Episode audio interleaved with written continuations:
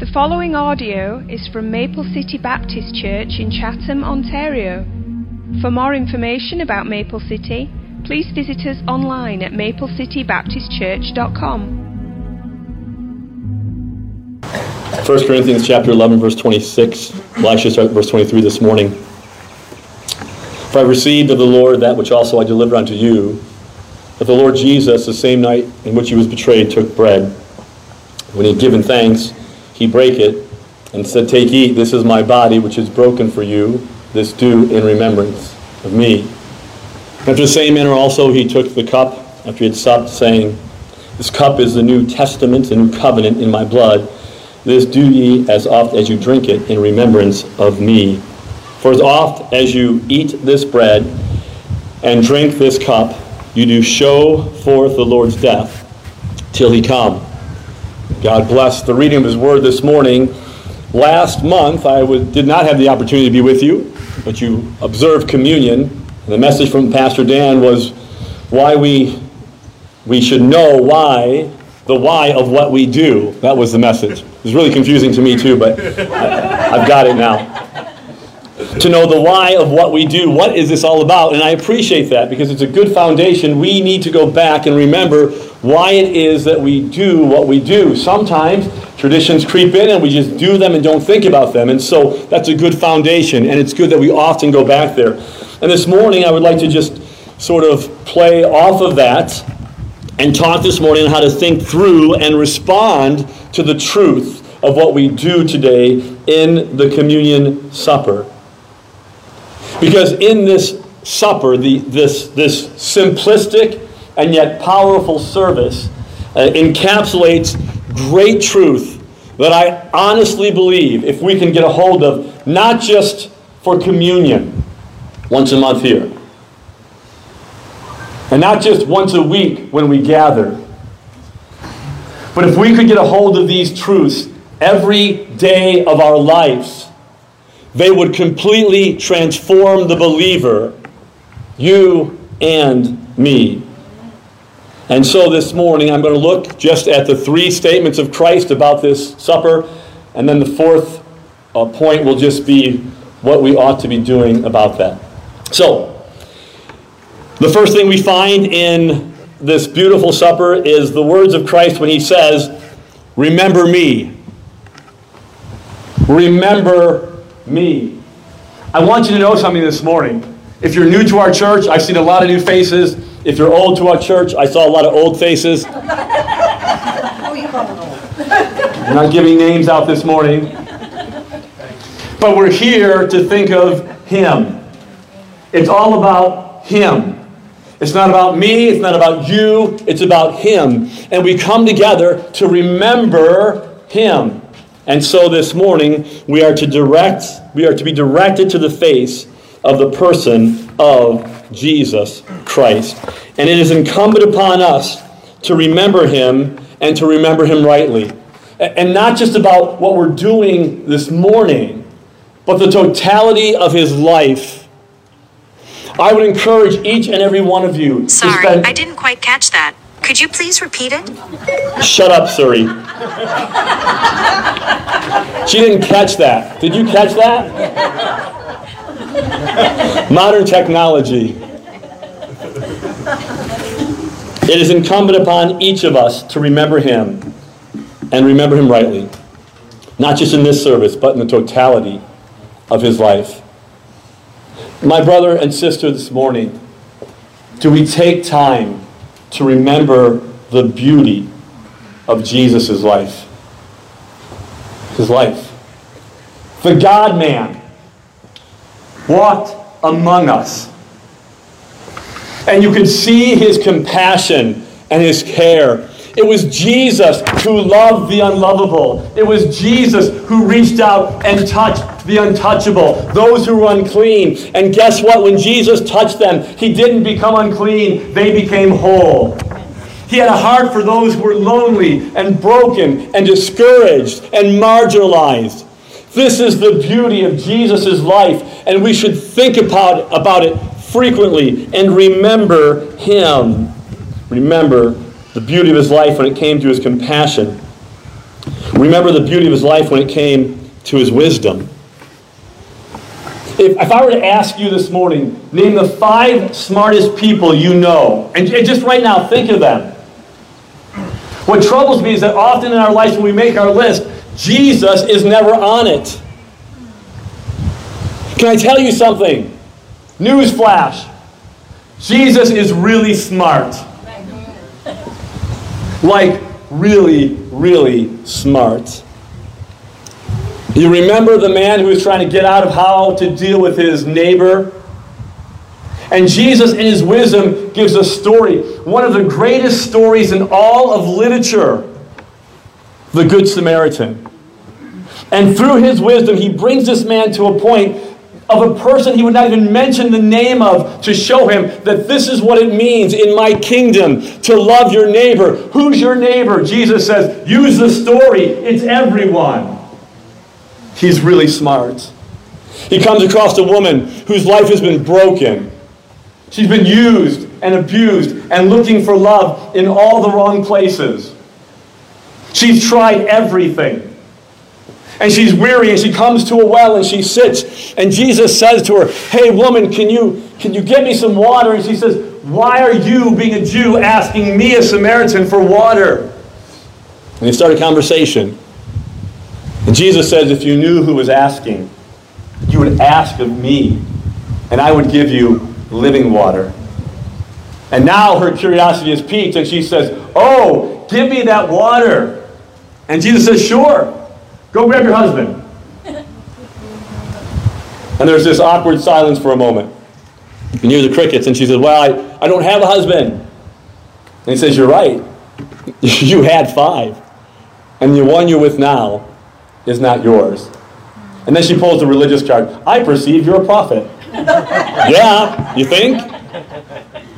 And he uses those words to pierce into her heart and to reveal that what she was looking for, she would never find outside of the living water of Christ. Amen. And then the greatest minds try to trap him. Bad idea. Bad idea. They're in the Temple Mount and they ask of Jesus, should we give taxes and pay taxes to Caesar? And it's, it's, a, it's a brilliant question. It would trap anyone and everyone. There was no good answer as far as they were concerned. And Jesus says in his wisdom, Give me a coin. They Paul a coin they should have never had. There was, a, there was an uh, inscription on there, or super inscription, of a man who said he was Lord. he said, Whose image is on there? And they said, Caesar's. And he says, Render unto Caesar's that which is Caesar's but to God the things that are God's. And they had nothing, nothing to say. My brother and sister this morning, look at the beauty of Jesus' life. He's really, really smart. And how could he not be? He is the wisdom of God. Wisdom for you and for me. We see the beauty of Jesus' life in even what disgusted him. We have to be careful how we say things. Sometimes we say things like, well, Jesus was always angry at the religious people. And that's not true. Because in Jesus' day, whether you were a peasant or a priest, most likely you were religious. That's not the problem. Jesus was disgusted with religious hypocrisy and pretending and play acting and saying one thing on Sunday and living another way on Monday of praising Jesus on Sunday and talking about everyone around the table on Sunday afternoon. Those are the things that irritated him. He hated hypocrisy. And don't we all hate hypocrisy? The problem is, it's not a church problem. Hypocrisy is a people problem. And you and I are the evidence of that. And Jesus despised it. You see his purity in who he was call things what they are, the beauty of his life. Listen to this quote by J.C. Ryle. He said, Do you think of Christ? Begin, I beseech you, this day to have right thoughts of Christ, if you never had them before. Let the time past suffice you to have lived without real and heartfelt religion. And what he's saying there is this if we have not been thinking about Christ rightly, then the time past was not real and heartfelt religion. This is when I direct my attention to the person of Jesus Christ. Why? Because when we think of Him in His life, oh, let me not skip this. We should think of Him, I, I'm sorry, in His love. In His love. Listen to John 10. I am the Good Shepherd. I give my life for the sheep. I know them. They hear my voice and they follow me. He goes on in chapter 15 Greater love has no man than this, that a man should lay down his life for his friends. And then he says, You are my friends.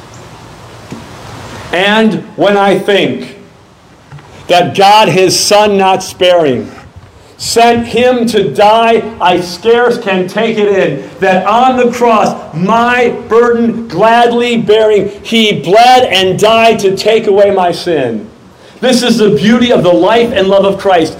And it, it behooves us to think much about it, rightly about it, and practice and understand real, heart, heartfelt religion. Because these things warm our hearts, do they not? We see the beauty of Christ. We direct our attention toward the person of Jesus Christ. Number two this morning. This time together reminds us of the death of the Lord, and that is to be proclaimed. In the text that I read this morning, 1 Corinthians 11 26, he says, As oft as you eat this bread and drink this cup, you do show the Lord's death till he come. It literally means you proclaim the death of the Lord. So we direct our attention to the person of Christ, and this morning we are to, to, to think about the death of our Lord and proclaim it. And how can we not when we think of the elements this morning? The bread. The bread. So simple and yet so profound. Just the way to make bread, that the, the, the grain is crushed to powder and in the crushing of that flour comes forth bread. Bread is the staple of life. My friend, listen to me. Uh, I was here this morning, and, and one of our young men came by. He baked some bread, gave me a loaf of bread. I think they're using it for communion this morning. I'm not sure. Um, but is there anything better than fresh bread with a pound of butter on it? Not only does bread give us life, it gives us joy. And Jesus said, My body is broken for you. It will be bread, it will be life, it will be food, it will be sustenance, it will bring you joy. It's broken for you. And then the cup, we look at it and we see it and we understand the blood was shed for you and for me. The blood, blood was poured out for the forgiveness of sins.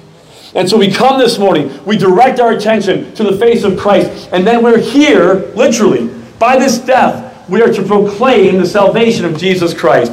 This morning, understand that Jesus did not come to condemn the world. The world is already condemned. Already. We, as rebels, have turned our backs on the goodness and the glory and the righteousness of God. And we have rejected His light. We have rejected the light of creation. I, I mean, what, what a glorious day this is. We're outside, we're enjoying nature, and most of you are still paying attention. and you look around and you see the beauty and the artistry and the design and the order and the creativity of the God of heaven. And something within us, on a night that the moon is full, or on a sunrise, or at the beach, the ocean, shouts out, We know that there is a creator God. And you have to suppress that truth and reject that truth, and mankind has done it. We reject and suppress the truth and the light of the Word of God. My friend, we have a book this morning. We have a glorious book. Christianity has the answers for all of it. We know where we come from. We know why the world is the way it is. We know where we're going, and we have the answers to all of humanity in a book, in the Word of God. And yet, men and women reject that light. Not only the general revelation, but special revelation. And then you have the ultimate revelation Jesus Christ. He's come. And we have suppressed truth. Why? Because we love darkness and our deeds are evil. There's something sick about humanity that we, we run to death. We run to death. You see it all around. And left in that condition, we will experience the wrath of Almighty God. Do you understand something? The wrath of God is already being, being, is already being revealed today. You read Romans chapter 1, and Romans 1 says, The wrath of God is being revealed. And then he gives three times how it's revealed. He says that God has given them up to the lust of their hearts, their passions, and their debased minds. There comes a point when mankind says to God's light and direction and life, no. And so God says, okay, your will be done. And they're given over to themselves. And it's not life, it's not happiness, it's not joy, it is death. It's death. And if you read the list in Romans chapter 1, we see how it's revealed. Those who are angry continue to be angry and get worse. The lustful, the greedy, the hateful, it doesn't end. They keep on being filled with this, this wrath. They become what they wanted to be. And left in that condition, they will be lost eternity, eternally. You might think that people will repent in hell. They will not. They will continue to become what they want it to be. And it's terrifying. It's the worm that doesn't die, and the fire that's not quenched. And Jesus Christ said, My death is given to proclaim life. Christ came that by the death, the death of death, by the death of Jesus Christ. And my brother and sister this morning understand that we have eternal life. And not just eternal life for the sweet by and by, but eternal life now. Jesus said, If my spirit lives within you, life bubbles up from within. Here's what our Savior did He said, The Spirit of the Lord is upon me.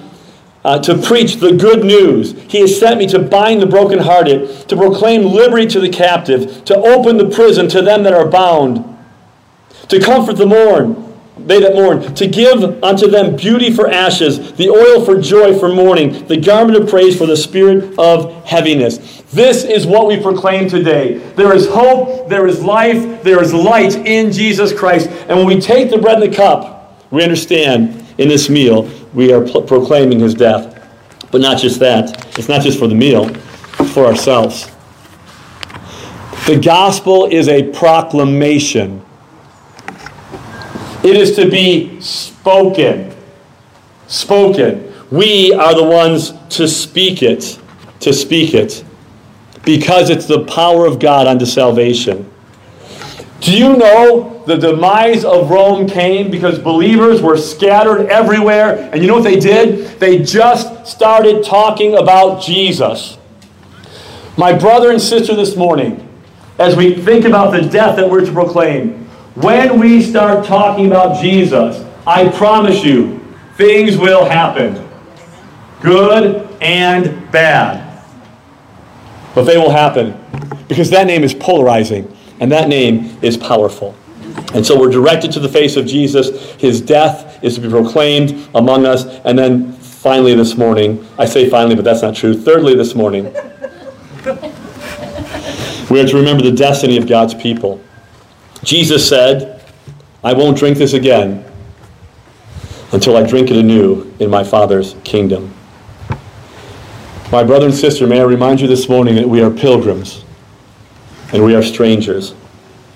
And we look forward to a day when all the ransomed of every tribe, language, people, and nation will sing, Worthy is the Lamb who was slain to receive power and wealth and wisdom and might and honor and glory and blessing. This is the destiny of every believer. This is what we're reminded of this morning, and this is what we must remind ourselves of every day. You and I, as saved saints, have been invited to the marriage feast of the Lamb.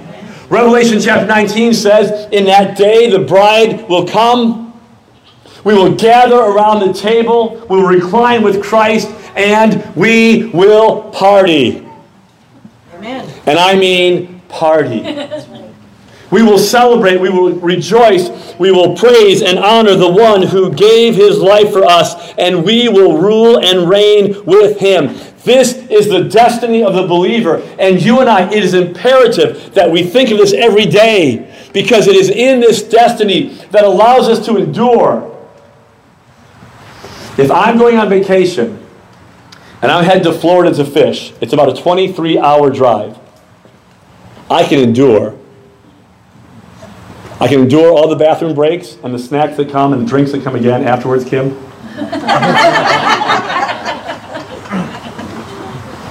I can endure the weariness, I can endure the traffic, I can endure the frustration because I know in just a few hours I'll be fishing on the beach.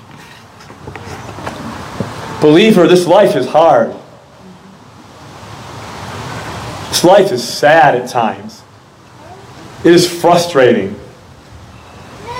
But when I know the destination, when I know what the end is, I know where I'm going, and I know what waits ahead for me. I can endure. I can endure the trouble. I can endure the struggle. I can endure it all. The ups and downs of life. Why? Because the destiny of God's people is glorious. May I remind you this morning, we win. Amen. Listen, Mr. Trudeau is not Lord. Mr. Ford is not Lord. Mr. Biden is not Lord. Mr. Putin is not Lord. Jesus Christ is Lord. And He is our Lord. And our destiny is sure. It's sure. And what awaits for us, we can't even fathom. These people, their idea that they're bored with heaven, you have no idea what heaven is.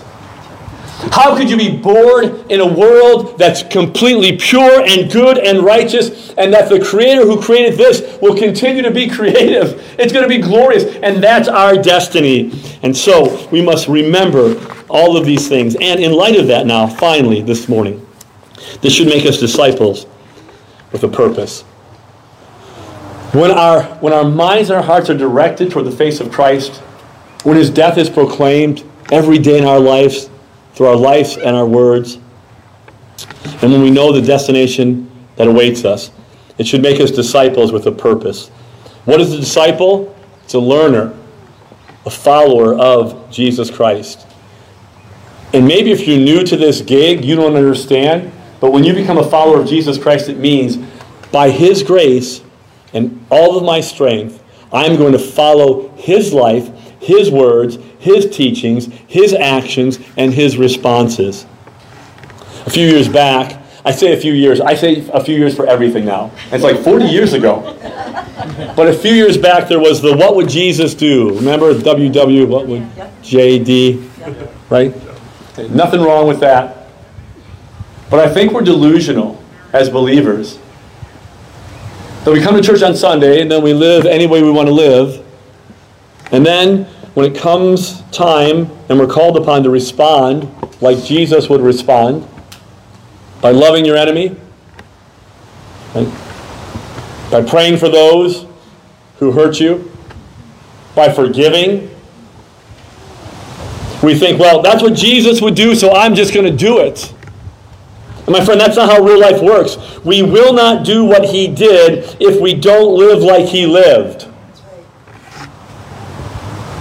And that goes beyond today, it goes beyond communion, it goes beyond Sunday. You and I must live like Jesus lived. Do you know Jesus prayed? Christian, you are to pray and to always pray and faint not. Do you know that Jesus had times of meditation upon the Word? Do you know that, that Jesus uh, had times of solitude? That he got away from everything, the noise and the racket and all the stuff. He shut the phone off, the computer off, and just stopped to be refreshed and encouraged and have direction. He had discipline, fasting, we must look to the cross and see the whole life of Jesus Christ and follow him. Often our daily conduct may not be in keeping with our divine calling, and this is a problem. The Western church is failing. It's failing. Look around. People name the name of Christ, and nothing is happening. Could you imagine if we, as God's people, literally looked like, acted like, sounded like Jesus Christ.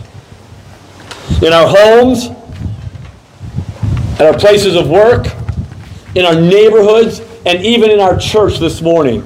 if our responses, if our attitudes, if what we did, if what we enjoyed looked like Jesus Christ, it would turn the world upside down. And say this morning, this is great because now I'm feeling really guilty and we have communion this morning. Guilt is not a bad thing. There are times when it is and you shouldn't carry it. But when it's a function of the Spirit and we're guilty about what we've not been doing, it should make us pay attention. And so, in light of that, in light of what we've heard this morning, if you're feeling like, hey, there's some things to do, then I invite you this morning to come to the cup and to the, and to the bread, to direct your face toward the beauty of the person of Jesus Christ, to see his death proclaimed not only in this cup, but in our changed lives and the lives of others, and to understand the destiny of God's people.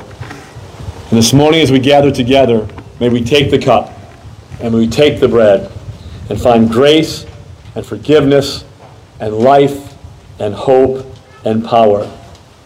And may we leave this place this morning refreshed, understanding that we are disciples that have a purpose. And don't soon forget what has been said here and what has been done here.